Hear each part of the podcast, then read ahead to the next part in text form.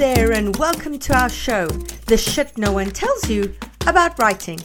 I'm Bianca Murray and I'm joined by Carly Waters and Cece Lyra from P S Literary Agency.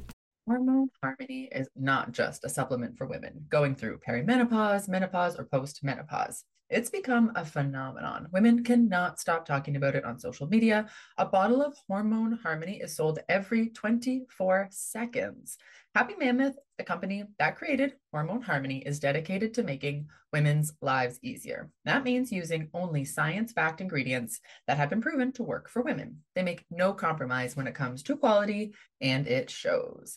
Hormone Harmony contains science-backed herbal extracts called adaptogens. Now, here's the beauty about adaptogens. They help the body adapt to any stressors, like chaotic hormonal changes that happen naturally throughout a woman's life. So Hormone Harmony isn't just for menopause. Any women with symptoms of hormonal imbalances can take it, but it's perfect for those with those horrible menopause symptoms that put a woman's life on hold. Hot flashes and night sweats, racing thoughts and low moods, poor sleep and feeling tired all the time, occasional bloating and gas, no desire to be in bed next to someone, if you know what I mean. Yeah, Hormone Harmony can help with all of these things. And the biggest benefit, feeling like myself again. And that's what women mention over and over in the reviews. There are over seventeen thousand reviews for Hormone Harmony. For a limited time, you can get fifteen percent off your entire first order at happy mammoth dot com. Just use our code, which is the acronym of the podcast, T S N O T Y A W, at checkout. That's the podcast acronym at checkout at happy mammoth dot com. Calling all memoirists. I'm so excited to let you know that I've put together an incredible all about memoir lineup for Saturday the eleventh of May from ten a.m. to five p.m. Eastern Time, in which six amazing speakers guide you through everything you need to know to write a memoir that will sell. You'll get opportunities to ask questions of best-selling memoirists, while also standing a chance to have your query letter live critiqued during the webinar. To see the awesome lineup and to register, go to bianca marais dot com. There's an early bird promotion for the first fifty delegates who sign up. Come and join us and get your memoir groove on. Hi everyone, welcome to today's segment. Again, one of our new ones where we have the author joining us for the Books with Hooks, and while we also get to discuss their book. So today's guest is Bryn Turnbull, who is the internationally best-selling author of The Woman Before Wallace. Equipped with a Master of Letters in Creative Writing from the University of Saint Andrews, a Master of Professional Communication from Toronto Metropolitan University, and a Bachelor's degree in English Literature from McGill University, Bryn focuses on finding stories of women lost within the cracks of the historical record. She lives in Toronto. Bryn, welcome to the show. Hi, thank you so much for having me on, everybody. This is such a cool show. I'm thrilled to be here. We're so excited to have you here because I absolutely love your books, Bryn. I actually want to kick us off today by discussing something that is actually a bit of a negative, and I'm sorry about that, but it's something that I really think our listeners need to be aware of, that you as a writer can pour your heart and soul into a book, you can sell it, you put it out there, the book gets published, and then through no fault of your own, the timing is just really bad because of something that is happening at the time. So can we talk about your last book coming out and just how unlucky you got with that one? Yeah, I mean, I it was very much like a rug pulled out from under me moment. I wrote a book called The Last Grand Duchess about the fall of the Romanov Empire told through the eyes of Olga, the eldest daughter of Nicholas and Alexandra. And two weeks after that book came out, Putin invaded Ukraine. And interest in all things Russian just completely evaporated. And of course, there are so many more important things going on. There were so many important things and still are going on in the world regarding Russia and, and the Ukraine crisis beyond my little book. But yeah, I mean, it was definitely a disappointment for that to happen. You know, it's a book about fall of totalitarian regimes, and it's a, it's unbelievable to know that it's still still going on now. Yeah, my heart broke for you when that happened. And for our listeners out there, this is something that can happen. Often it happens the other way around. Your book comes out and it's a pretty quiet book, and suddenly something happens in the world that puts your book front and center, and suddenly your book is hugely elevated because of that. But it's really, really heartbreaking when it happens the other way around, especially such an amazing book. So for those of you who haven't read that, we're going to link to it on our bookshop dot org affiliate page. I want to give that book a shout out, as well as the book that we're discussing today. So the book we're discussing today is The Paris Deception. Now, Bryn, something I want to chat about before we start with Carly's first query letter is I know a lot of emerging writers who are inspired by so many different things. They hear something on the radio and they begin writing that story. Then they'll read something in a book and then they stop the one story, move on to the next story. And so they've got a ton of first and second chapters, but They, they're just kind of fizzling out. In terms of you, what is it that is the siren song that draws you to a story and that makes you go, this is the story that I want to tell? And how did that happen for The Paris Deception? The Paris Deception came out of a couple of different sort of inspirational threads that ended up tying together at the right moment. And I think that's something that can happen for a lot of authors is if you're kind of keeping your ear to the ground and you're looking for a story, that story will present itself through different ways. And for me, it was through finding a historical account of an art forger who deceived Hermann Göring and sold him a fake Vermeer, which I thought was absolutely fascinating. And then through my brother, who asked me, uh, my first book was dedicated to my sister, my second book was dedicated to my grandmother. And my brother, uh, we were up at the cottage one summer and he said, I want when am I getting my book? And I said, what would you like me to write about? And he said, uh, my favorite movie is The Thomas Crown Affair. I want you to beat it. And, and so I kind of thought, oh, okay, that's an interesting challenge. All right, so we've got art heist with The Thomas Crown Affair, art forgery with Han van Meegeren, who is this historical Dutch forger. How can I tie those two ideas together in a really interesting and compelling story? And so th- that for me was kind of the genesis of the idea. And then, of course, I learned just looking through historical records and looking into time periods that fascinate you can be, again, so interesting. And I started digging into the art theft, you know, the theft that took place all across Europe by the Nazis of Jewish art collections everywhere. And, you know, we're talking millions and millions of dollars worth of worth of paintings, many of which still are unrecovered today. And so that was the third thread that came in, was this notion of stealing these art collections on behalf of their owners, basically, and, and saving them from the Nazis, who essentially just stole them outright and put them up on their walls because they could. And as I said, a lot of those art collections are still unaccounted for today. I love that your brother kind of helped be the inspiration for that. And I also love when When stories that feel like completely different stories manage to become interwoven into one story, because then it saves you on books. So you're like, oh, I have to write this story and then I have to write this story. And then you're like, wait a second, I can combine them. So this is going to work out really well. Okay, so we've got a lot more that we're going to discuss with Bryn in terms of The Paris Deception. But for now, Carly is going to kick us off with the first query letter. Dear Miz Waters, I'm hopeful you'll be interested in representing Redacted, an eighty-five thousand word upmarket women's fiction novel. An inquisitive documentary filmmaker who pokes her nose into other people's secrets finds her own life upended while investigating the breakup of a cult favorite eighties band whose members include her mother and the aunt she's never met.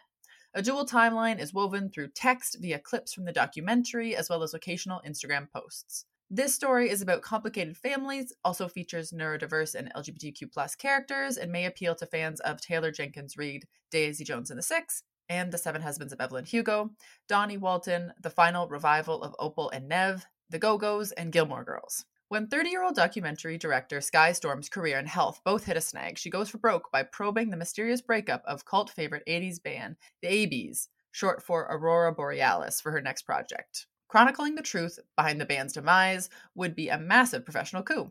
She should already know the story, considering its former bandmates include her own mother, Rory, and her next-door neighbor and artistic mentor, Judy Newark. But both women have remained mum all these years, particularly with respect to another bandmate, Rory's long-estranged sister, Stella. Professional goals aside, Sky is also hopeful that Stella might shed some light on Sky's father's identity, a fact her mother has conveniently denied knowing. Preying on her mother's love or guilt or both, Skye wrangles the reluctant ex-bandmates to grudgingly reunite for a week at a beach home studio in North Carolina, where they'll record their first new song in three decades for the film and be interviewed for extra footage. When a tropical storm leaves them stranded, a long smoldering secret gets blown out of the water, one of which forces Skye to face a narrative she hadn't predicted and to choose whom she counts as actual family. A music and family-obsessed mom living with a chronic medical condition, I've had work published in The Washington Post. Additionally, my short story was included in the anthology Electric Grace, Still More Fiction by Washington Area Women. I'm also a member of the Women's Fiction Writers Association and blogged about music, parenting, social issues, and dealing with a primary immunodeficiency for over a decade. I'm a hashtag RevPit winner, a member of hashtag Binders. Other random life accomplishments. I'm a three-time Jeopardy champion, one of the early tech women at A O L in the nineties, and the mother of a neurodiverse kid who, when young, sang with the seminal punk band X on the stage of the nine thirty Club in D C. I'm delighted to share the first five pages from Redacted with you. Thanks for your consideration. Sincerely, Author Redacted. Thank you, Carly. Okay, can you give us an indication of word count and then your take on that? All right, this one clocked in around four hundred forty-eight words. Definitely, I think, on the longer side. There's a lot going on here. But, I mean, I really, I do think this is a cool hook. There's a couple things I want to talk about in general, though. So first of all, just with the comps. So I don't know where the Gilmore Girls comp is coming from. I'm like, unless the dialogue is like so snappy, because that's one of the, that's one of the things I think about with Gilmore Girls, or like small town New England. I've just felt like the Gilmore Girls might be off the mark, but I, again, I've only read obviously this this short bit, so I, I can't speak to that. But right now, it's a little bit of a yellow flag potentially for me. But I okay, so I do think the the hook here is pretty cool.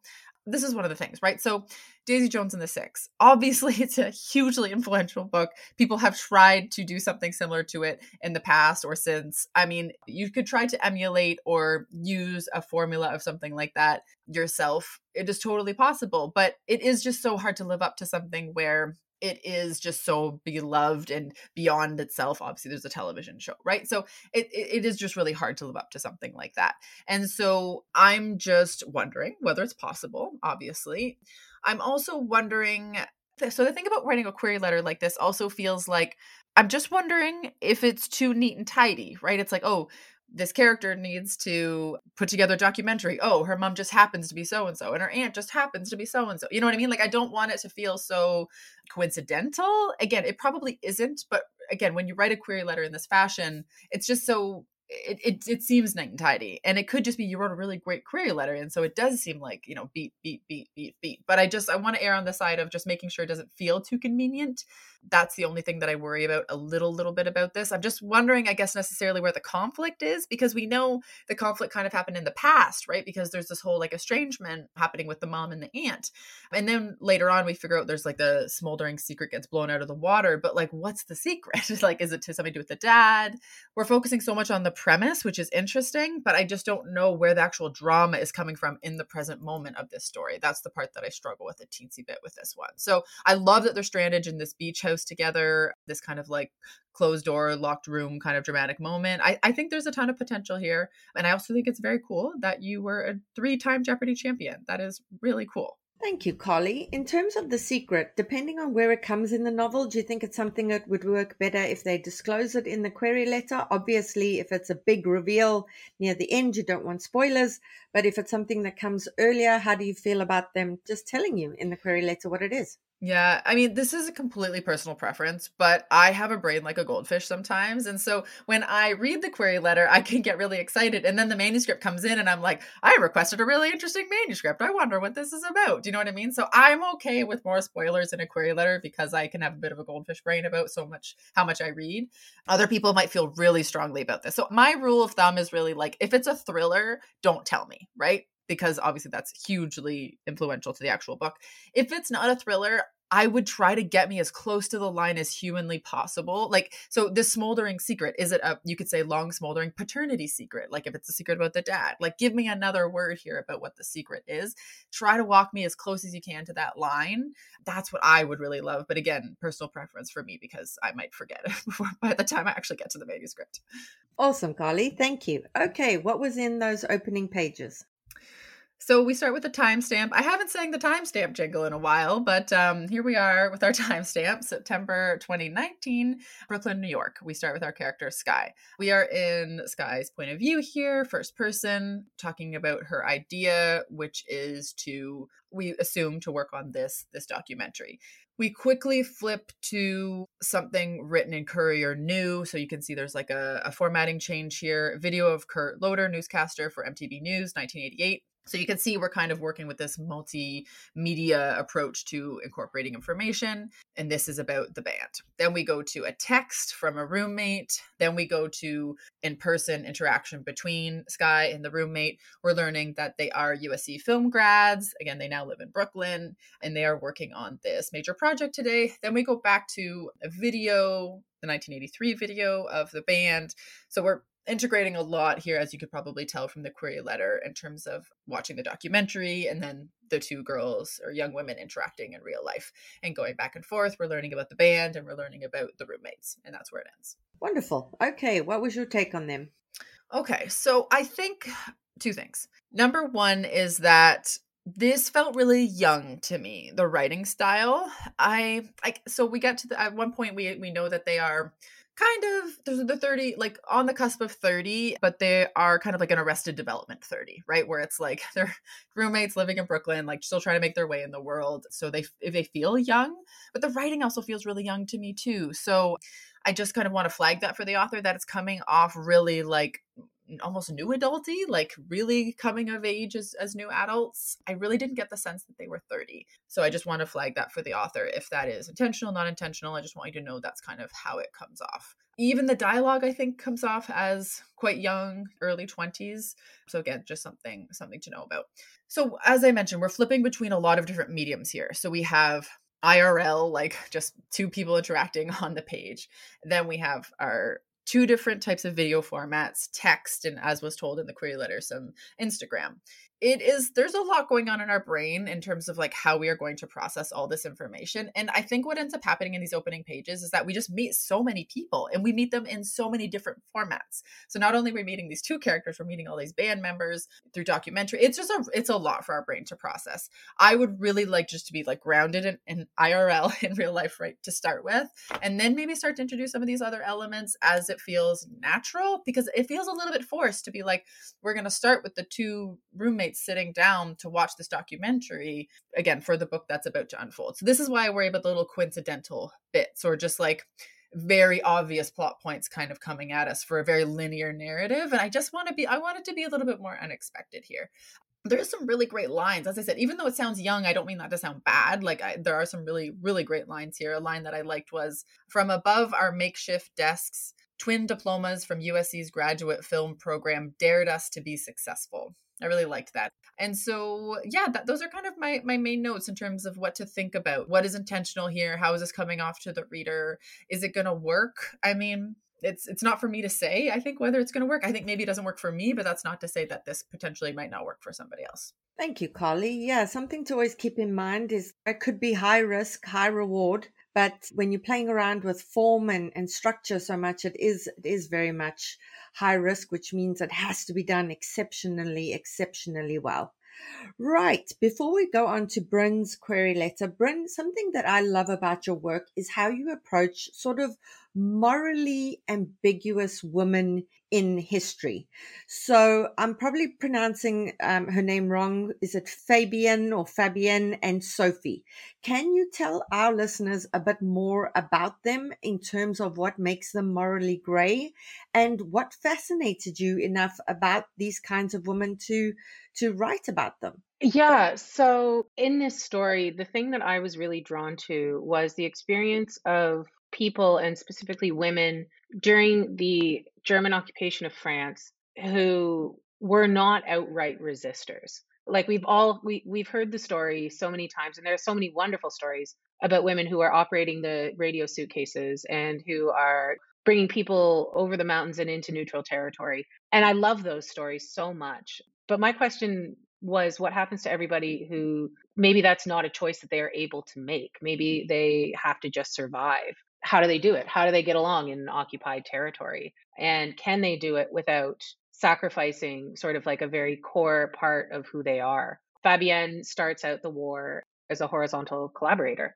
because she's lost everything else. And that is her only option, really, at the very beginning of the book. And she gets out of that desperate circumstance quite quickly, but that haunts her for the rest of the book, you know, that decision that she had made and the decisions that she makes kind of prior to everything happening. Those are the women that interest me. It's why are you making these decisions? How are you reconciling that with your morality? And what can you do and how can you resist within your own sphere of influence? And we see that resistance in, in Fabienne's sphere of influence when she teams up with Sophie, this woman who has taken a job within the a, a museum working for Germans, actually working for a German art commission that is stealing art from Jewish families. And she accepts that job knowing what it is. But again, very quickly, she realizes that her self-worth and her her principles are more important. And and so how does she kind of, how does she, how does she move within this sphere where she has to hide herself and she has to make morally dubious decisions in order to kind of move towards something bigger and something greater? I think that in literature, as in life, no one is inherently one hundred percent good. Nobody inherently is one hundred percent going to make the right decisions. So how can a character progress from making poor decisions into making good ones? How does a character progress from being somebody who is possibly making selfish decisions into somebody who is able to kind of take themselves and look at themselves in a broader context? In terms of the term horizontal collaborator, was this a term that was coined during that time, or is this something that was then coined in hindsight? I'm really interested in that. No, that was that was the term at the time, horizontal collaboration. And these were women who slept with German soldiers. And again, they made these decisions. They made the decision to do this based on a thousand different factors. Uh, France was starving. That was a very big factor. Germans got better food. And so some women would do this because they could gain better rations. Some women did it because they thought that it was going to be an easier life. And some women did it because they agreed with the Germans, as horrible as it is to say. And they paid the price for that after the war. Absolutely. But, you know, not every woman who went into that position did so willingly, I would say. Looking at kind of the circumstances of desperation that surround that choice, I thought was was an interesting place to start the book. Yeah, very much so. And for our listeners who are who are writing these kinds of characters, because we say how frustrating it is that the minute you write a woman who is, we say unlikable, but mm-hmm. uh, that's that's like a blanket phrase. But the minute you're writing a woman who's morally questionable, et cetera, et cetera, you've got to work so much harder to get the reader on board. And reading mm-hmm. is supposed to make people empathetic. It's supposed to make them have this infinite empathy. And you should look at somebody in times of war and go, she has no other options. This is what she's doing. She's doing whatever she can to make ends meet. And yet I'm sure there are readers who come at it and are immediately super judgmental. So how mm-hmm. do you, as the author, approach writing that character straight out the gate in a way that's going to make them vulnerable and that's going to make them sympathetic to the reader despite the reader's sort of moral objections to the character? Yeah, absolutely. I mean, I think that it's easy to look at characters in the benefit of hindsight and say, absolutely, I wouldn't have done that. But that's not always the case, right? And so I think starting out the gate and explaining their reasons, explaining why they are doing this, is the way to kind of, a reader doesn't have to like the character from the outset, but by explaining why they are doing what they're doing, explaining that backstory, explaining that desperation, and giving that character enough of an awareness of what she is doing and why it is wrong, that you're leading the, you're, you're kind of setting the foundation so that that character can grow in the story and the reader can see the path forward for that character. one hundred percent. What I, what I love is that when you show how conflicted they feel mm-hmm. within themselves in terms of their interiority, you see their own inner conflict, which then makes you as the reader understand the struggle as well. So it's not like they're just like, la, la, la, la, la, I'm going to do whatever I want and to hell with everyone no. else. You're seeing them struggling with these things as well in terms of their emotionality, in terms of their interiority. So something very much for our listeners to think about yeah. if these are the kinds of characters you are creating. Their internal conflict, absolutely, but then also in terms of what they are seeing and witnessing in the world around them. I think that's also very key is, is having your character have an awareness of what's going on and seeing the world through their eyes and having them come to that realization. And also seeing how the world reacts to them, because you have instances mm-hmm. where they, their neighbors are being super judgy and raising their mm-hmm. eyebrows and making snarky comments as well. So we, we also see them living with these desperate choices they've made, but really being judged for it as they're doing it as well. So mm-hmm. that was all awesome. We just registered my youngest kid for kindergarten. I cannot believe it. One of the tricky things about my kids being in French immersion school and not having French as a language myself is I'm honestly worried about how I'm going to assist with homework as they get bigger. They're young now, but I see it coming. We are honestly so lucky, though, to live in a city that's bilingual, and we have bilingual friends and Francophone friends. So I know it's going to be easy for our kids to pick it up.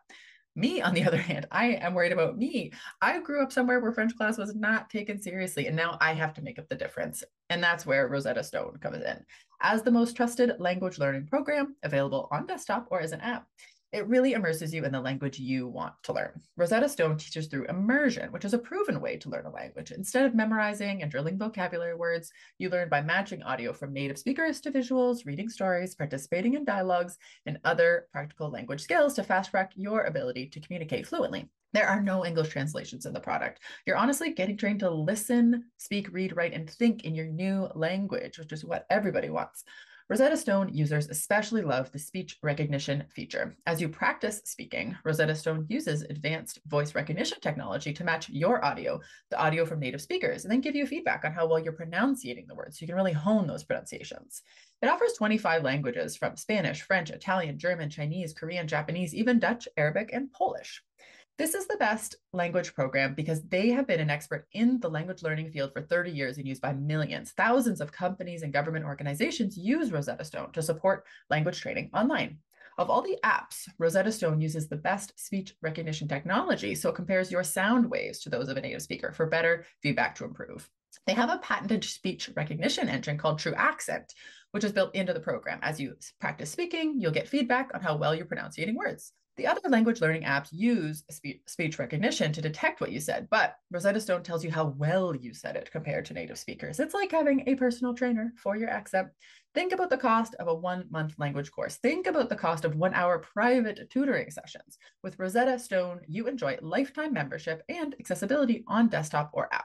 We have a special offer for you guys. That's fifty percent off. That's a lifetime access to twenty-five language courses on Rosetta Stone for fifty percent off. This is a steal. Do not put off learning that language. There is no better time than right now to get started. For a very limited time, the Shit No One Tells You About Writing listeners can get Rosetta Stone's lifetime membership for fifty percent off. That we want you guys to go visit rosettastone.com slash today. That's fifty percent off unlimited access to twenty-five language courses for the rest of your life. Redeem your fifty percent off at rosettastone.com slash today today. Did you know that seventy percent of all books are sold online via e-commerce? If you're an author wondering how you can get some of that market share, this is for you. Hi, I'm your co-host, Carly Waters, and I'm here to tell you how writers can work on their author brand to build an audience and convert those followers into book buyers. Do you ever wonder why so many authors publish their books and later say they didn't sell as many copies as they wanted? It happens over and over, and it's all over social media. Authors really think it's a them problem, but not always. They really just weren't shown the way. And I don't want you guys to launch a book and show up at book events and have two people in the chairs. I have helped clients launch books to the bestseller list for over fifteen years. I have now built a six-module, ten-hour course with all my knowledge, and that will give you the craft and book business information that you won't find anywhere else. And there's an app. Over one hundred of you have already joined my new course. And writer Siobhan Moore said, I'm halfway through the course and grieving that I didn't have this information sooner. There's really nowhere else to find it. Worth every penny. Thank you, Siobhan. If you want all that info and everything that will change the course of your writing career, go to carlywaters.com slash course to learn more and use discount code P O D fifteen for the month of April at checkout. That's P O D, P O D fifteen at checkout over at carlywaters.com slash course. Okay, Bryn, will you read us your query letter? Dear Cece Lyra, as an appreciator of your Twitter writing tips and questions to ponder, as well as a fan of hashtag T S N O T Y A W, Uh, I'm excited to share my query letter with you. Trouble Always Finds Them is a ninety-three thousand word L G B T Q plus and women's historical upmarket fiction novel that would be enjoyed by readers of titles such as Plain Bad Heroines by Emily Danforth and The Lines of Fifth Avenue by Fiona Davis, as well as fans of the recently released Amazon Prime series, A League of Their Own. Trouble Always Finds Them is a dual P O V and follows the protagonists Frances Williams and Annie Parks as they persevere beyond their marginalized positions to take on the corrupt Re- Reverend Winthrop, who's threatening to destroy Francis's family and is using the new girls' reform school to traffic girls to members of Chicago's elite. Frances Williams is a gender nonconforming teenager trying to survive the eighteen nineties and has recently completed their most successful runaway attempt to date. Unfortunately, Francis's temporary re- reprieve ends when Reverend Winthrop escalates Francis's punishment by committing them to the girls' reform school. While in confinement, Francis's familiar urge to flee is unexpectedly tempered when they begin experiencing acceptance and compassion from other struggling young people within the institution. When the Reverend's greed-fueled plans begin to reach towards Francis's newfound friends, Frances is forced to further stretch their ability to trust by enlisting the help of Miss Ann Parks. Journalist Ann Parks is assigned to report on the new girls' reform school after successfully covering a high-profile murder trial. Thanks to her father's name and status, she is allowed to serve as the city's only female reporter for a major paper. Unpopular amongst her peers, her editor, and her parents, her position remains precarious. Despite her tenuous position, Anne trudges forward enthusiastically and confidently until she gets to know Frances and begins investigating the dangerous Reverend Winthrop. Along the way, her path gets even rockier when Anne learns that the wife of the reform school superintendent is her former lover, Nora. As Frances and Anne join up against the Reverend, the depth of his reach and terror only expands. To confront their growing enemy, they must enlist the help of others while exercising wariness regarding who else around them might be involved. I'm a member of the L G B T Q plus community, a queer and women's history enthusiast, theater designer, mom, and spouse. I hold degrees in English, theater, and higher education, and have taught writing and humanities courses at the college level for over ten years. In twenty twenty-one, I published a nonfiction book, Iowa Women's Corrections, A History, and all royalties are donated to a newly created Women's Corrections Education Fund. I'm a two-time winner of the Iowa Playwrights Workshop and have also published a number of peer-reviewed articles. I work in higher education, and I recently received a Tapestry Award from the Diversity Commission for my commitment to diversity, equity, and inclusion. I'm currently working on my next novel. I appreciate your time, and I would be thrilled to send you a full or partial manuscript of Trouble Always Finds Them. In excitement and gratitude, Erica. Wonderful, Bryn. Thank you. Do you have a word count on that for us? And then just your take on that. Yeah, absolutely. So the word count of the cover letter is five hundred twenty-seven words, which I mean, I, I feel is a little a little on the lengthy side. There's a lot to unpack in terms of this in terms of this story. Out the gate, I, I really like the sort of the comps that are given, Plain Bad Heroines, Lined in Fifth Avenue, and A League of Their Own. I think that those all work. I, I've not actually read Plain Bad Heroines, so I don't know the time period of that book specifically, but I would say having a book that is sort of set around the same time would not be a bad thing to include. Moving down a little bit, I think this cover letter needs more specificity. There are a lot of question marks that I had in terms of just sort of establishing the world that Frances is living in. They've recently completed their most successful runaway attempt to date, and Frances has a temporary reprieve. What does that mean? A successful runaway attempt. So, so that's not a runaway attempt, that's a runaway. Where are they? Where, where is this reprieve that they are having at the moment? There are questions like that lower down too. Journalist Ann Parks is assigned to report on the new girls' reform school. Why is she reporting on that? Later on, she begins to investigate the dangerous Reverend Winthrop, but what is it that sends her? What's that inciting incident that sends her to the reform school in the first place? I have the same questions about her unpopularity. Thanks to her father's name and status, what are her father's name and status that give her this level of protection? If she has successfully covered a high-profile murder trial, why is she unpopular and why is her position tenuous? Presumably, after successfully covering a high-profile case, her position would be slightly more assured. So these are the questions that came up in my mind when I read it that I think would would help towards kind of building building the world for the reader to to really kind of learn about. Same deal with the Reverend's greed-fueled plans. We know that the Reverend is using the reform school to traffic girls to members of Chicago's elite. I want a little bit more of that. In terms of this story, that is the big conflict. So give us another line on what that is and how the Reverend is doing this and how Frances and Annie maybe find out. So those those are kind of the specifics that I would want to see a little bit more of in this. I also would like to see a little bit more of where this story kind of ties into a more universal theme. What is the broader story that you're trying to tell? Is it a story of acceptance? Is it a story of chosen family? Something to kind of build into what that broader kind of sense of the story and what that narrative is going to, why that narrative is going to resonate with people would be a, a helpful inclusion. The last thing I want to say before I pass it back over is at the very end, the sign-off note is in excitement and gratitude. I would consider going with a more traditional sign-off, such as thank you for your consideration, best wishes, that sort of thing, because I teach creative writing as well. One thing I always tell my creative writing students is that in a query letter, you are proposing a professional relationship. That professionalism means that you're here seeking an opportunity, but you're also presenting an opportunity to an agent, right? This could be your agent's biggest book. So be polite, obviously be respectful, but don't be afraid of addressing an agent as an equal, as opposed to someone who is coming in looking for something from that person. Awesome, Bryn. Thank you so much. Especially since that author had such an amazing author bio paragraph. Oh, yeah. Some amazing credentials there. So definitely agree with you on that, Bryn. Okay, so what was in those opening pages? So in the opening pages, we meet Frances. They're very new in a position working for this woman, Madame Jeanette, who seems to run potentially a brothel, a house of ill repute. And Frances is kind of the, they're the person, they're the they're the cleaner, they're the bottle washer, they, they're the coal sculler, I suppose. They're doing kind of everything that they can to maintain this position in the house, which does seem to be very much this reprieve for them. It's a place where they feel they are able to live. They've got freedom in their own kind of way, and they feel that they're kind of sort of going under the radar with everybody else in this building. Frances discusses their past, leaving their home where they did not feel accepted by the family, and they end up going outside, and we meet their... Not sure what the relationship is, whether it is just a fling or whether it's something more, but we meet Mary, who has this relationship with Frances, and Mary basically tells Frances that she wants something more than Frances is able to offer. And at the end of these five pages, we see somebody suspicious walking down the street who potentially is Reverend Winthrop. So we've got some really beautiful, beautiful lines in these pages and some really lovely, lovely imagery. I had begun to settle in, into a comfort similar to what home must have felt like for others. I thought that line was just so beautiful. And we really do get a sense of Frances's longing to have a family and to have kind of that that chosen group around them, which currently they don't they don't appear to have. Again, we need I think we need a little bit more context throughout this and, and a little bit more, again, specificity.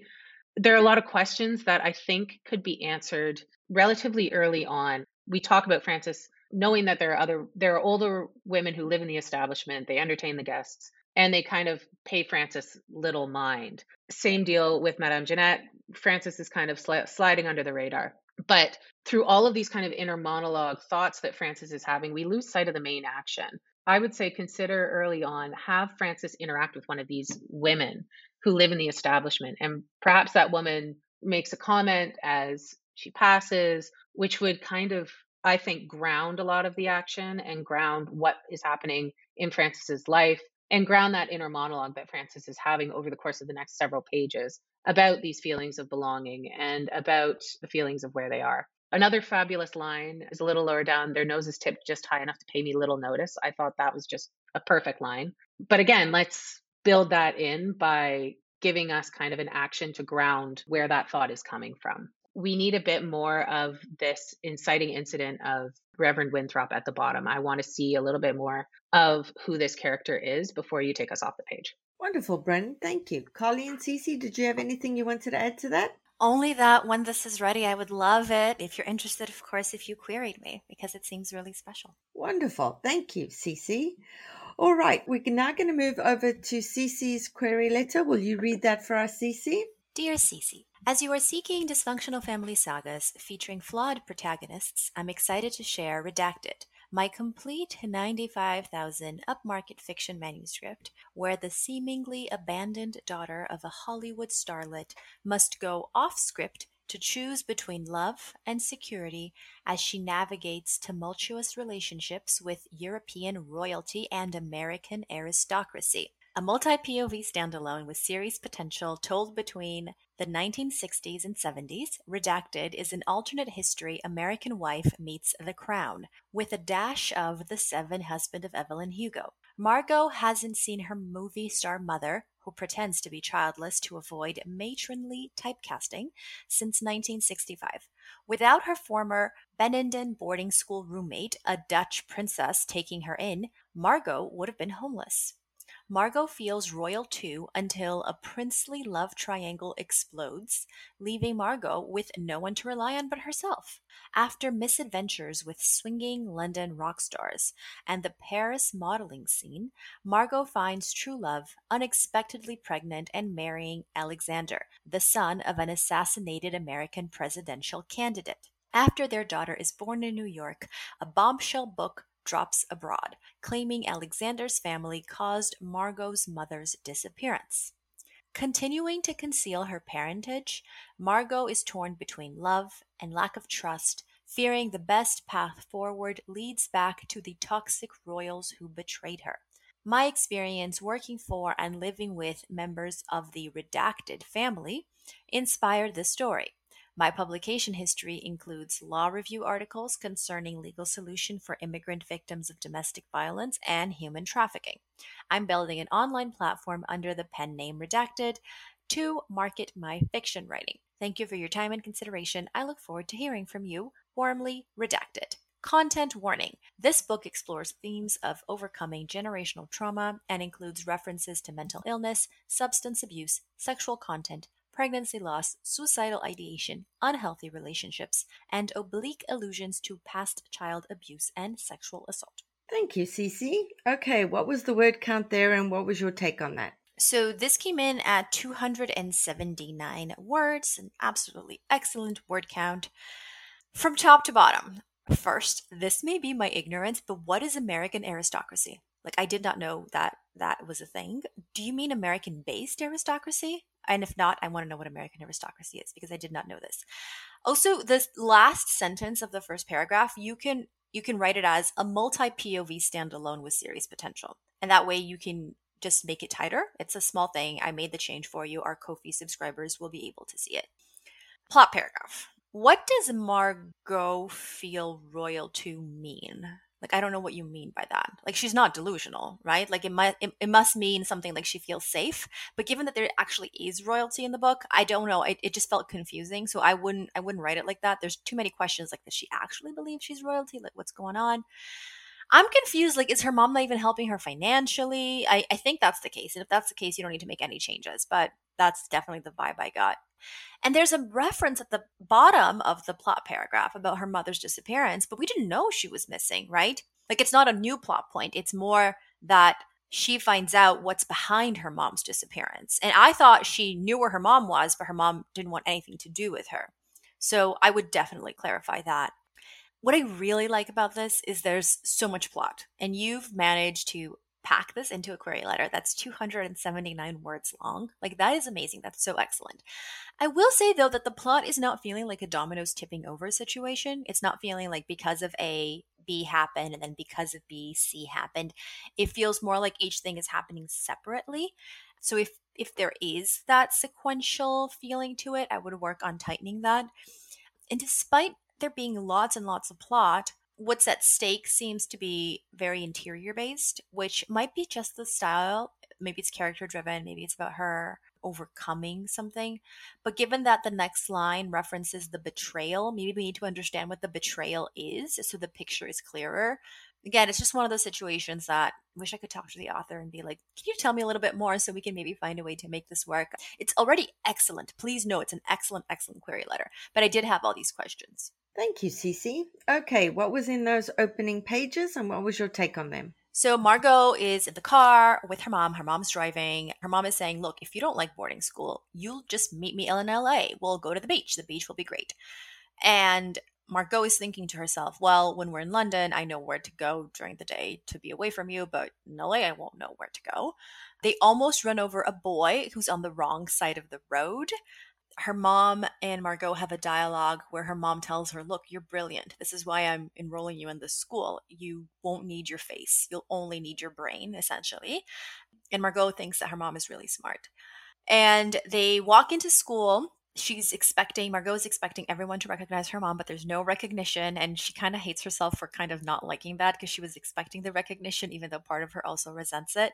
But then her roommate does recognize her mom, and we see her mom transform into essentially the character that she's famous for, and Margot clocking that in. Wonderful. Okay, so what did you think of that opening? I very much want to preface all my notes by saying really, really amazing pages. Excellent. I'm going to tell you everything that I think needs work, but this is one of those situations where it's like I only have so many notes because it's already so good, right? It's like staging a house. If the entire house is built and the plumbing is working and everything is amazing, then I get to stage the house in a way that's really excellent because the foundation's already there. Very small thing. Can we get the location along with the timestamp? I just think that would make it so much clearer because she references so many places and I'm like, where, how far away from London are we? Like, is it close? Like, location with the timestamp would be so great. I'm not clear on her age, and there's a paragraph I highlighted where her interiority is so mature, like so mature. Like, and I think that I would either tweak that or maybe make a reference to how people are always saying, like her mom's always saying that she's, you know, so much older or whatever. Like, I don't know, like just make it believable because that to me did not sound like a teenager. And I'm guessing she's a teenager. Her interiority could use a bit more layers. So one, the comment about her mom's intelligence. I love that she finds her mom intelligent. That is great. I did not see her mom be intelligent though. And she didn't think of sharp specifics that live in her head that are proof of her mom's intelligence. So we need to see that because her mom's saying it's not just Americans who drive on the other side of the road. Other people do it too. It's not enough to make a teenager think that her mom is so brilliant. Like, it just does not add up. And the dialogue about the intelligence too, when her mom is saying, look, you won't need your face. Her mom's an actress. Her mom clearly needs her face. So what was going on through her head? Was she thinking that she... Was she wondering about the life her mom never took? Like, does her mom have any special interests? Did she maybe consider going into, I don't know, getting maybe an art history degree, but she couldn't? I don't know. Like, what what is going on through her head in that moment? Very sharp, one line, very, very crisp. But children have an opinion of who their parents are and who their parents could have been and who their parents want to be that is very, very defined. And especially given that it's just her and her mom, like, I just needed more specificity there. She makes a reference to the boy being on a school uniform and then she's saying to her mom, I thought this was an all-girls school. Is it the same uniform as her school? Because I don't think it is. So that if it isn't, then her, she wouldn't have thought that. Like, she wouldn't be unintelligent like that. When she is about to go into the school, how many new schools has she joined? Is this her first time in a new school? Is it not her first time? First day of school, big, big, big deal for anyone. I don't care if you're a third culture kid who do, does this all the time or if it's your first time. You're obsessing about the first day of school. So we need a little bit more comparison in her interiority. Also, when she sees her mom's transformation, okay, which is, by the way, so well written. It's written like the first time she's seen that. Like, I don't buy that. Like, her mom has transformed on, like uh, in front of her before. So her interiority needs to be anticipating and kind of like going through the motions. Oh, and now she's going to do this. And now she's going to do that, as opposed to being surprised by this, because she's not surprised.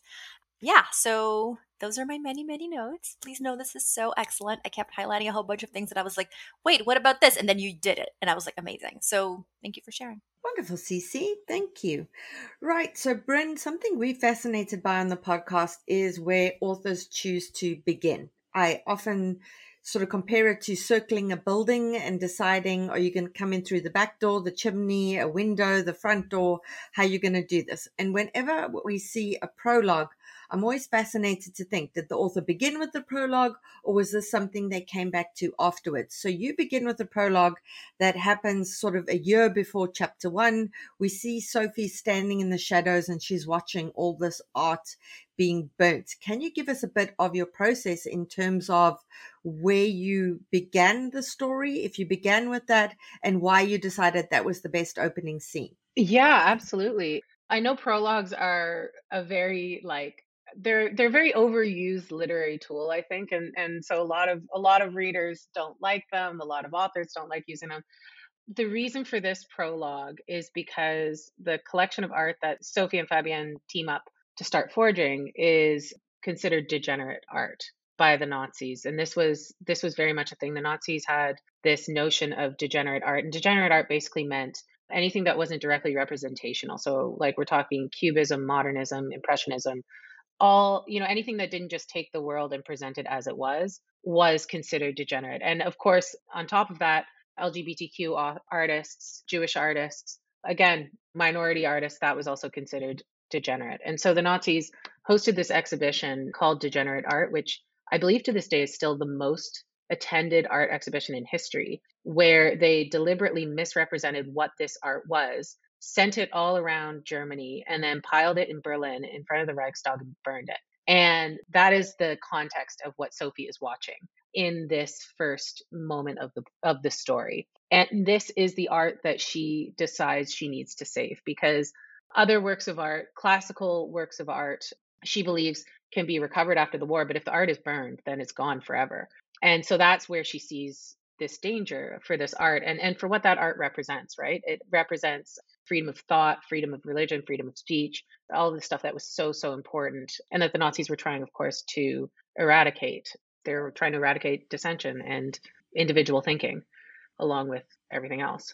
So, so for me, that prologue made sense to include because it happens so much earlier than the than the rest of the story. I wanted to give it that break, and it is it is a very separate and defining event in Sophie's life. Um, that when we catch up with her a year later, it's still haunting her, and it is still kind of the seeds of her mission were kind of planted watching this bonfire occur. Yeah, and, and also it's such a foreboding scene. It's kind of like the precursor to what's to come. Mm-hmm. And also what, what I love about historical fiction is how it it doesn't matter when it occurs, whether it happens two hundred years ago, one hundred years ago, there is commentary on what's happening in society today. And so how, when you have your reader reading that opening scene, like what is it about their own lives today and about society today that it that you want them sort of connecting with, because that's so important with historical fiction as well. Yeah, I mean, I think his, history doesn't exist in a vacuum, and historical fiction doesn't exist in a vacuum. Unfortunately, there are real life parallels to artistic censorship, which are happening today all over the world. And that really was important to me to include this notion of safeguarding artistic liberty and safeguarding artistic expression, freedom of expression, because today we are seeing a rise in book bannings. And that is something that seems to be gaining traction, unfortunately. And so the notion of censorship is never far, never far away. We think that we live in such a such a progressive and forward-thinking world, but then these events occur and we can see the parallels. And I think it's important for historical fiction authors to illuminate those parallels and to draw those comparisons in order to make sure that they don't happen again. Yeah, one hundred percent. History will keep repeating itself if we allow it to.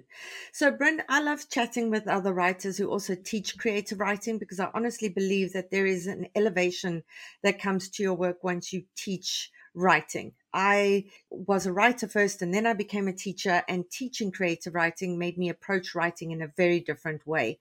So in terms of that background, what advice do you have for emerging writers? Are there particular mistakes you see them making more often than others? Anything that, that you can tell them that might be useful there? Yeah, absolutely. I mean, I think I think one thing that is important to keep in mind when you are building a story, when you are building a, a world, really, is that you are your reader's only conduit into that world. So make sure that you have got the specifics of that world set out and they are clear to you, that the, the world, the character's backstory, everything that leads up to the start of the book, have that all established on a page. Even if it's not something that's going to end up in your story, have that kind of logic manual with you so that you can kind of draw from it. I always find when I'm creating characters, having a detailed backstory is like the most important thing that I can do, because then it's set and it's done. And I've got something that I can refer to three hundred pages into the book even, and kind of have that established in my own head and elsewhere so that that story is gonna all gonna lock together. I would also say, I, I agree with you completely, Bianca, that teaching creative writing has made me a stronger writer. Absolutely. Because you are experiencing other people's work, you're experiencing other people's style. You know, that submission that I read today, I love, love, love the story world. And being able to look at it analytically, being able to look at other people's work analytically is such an important part in honing your own craft.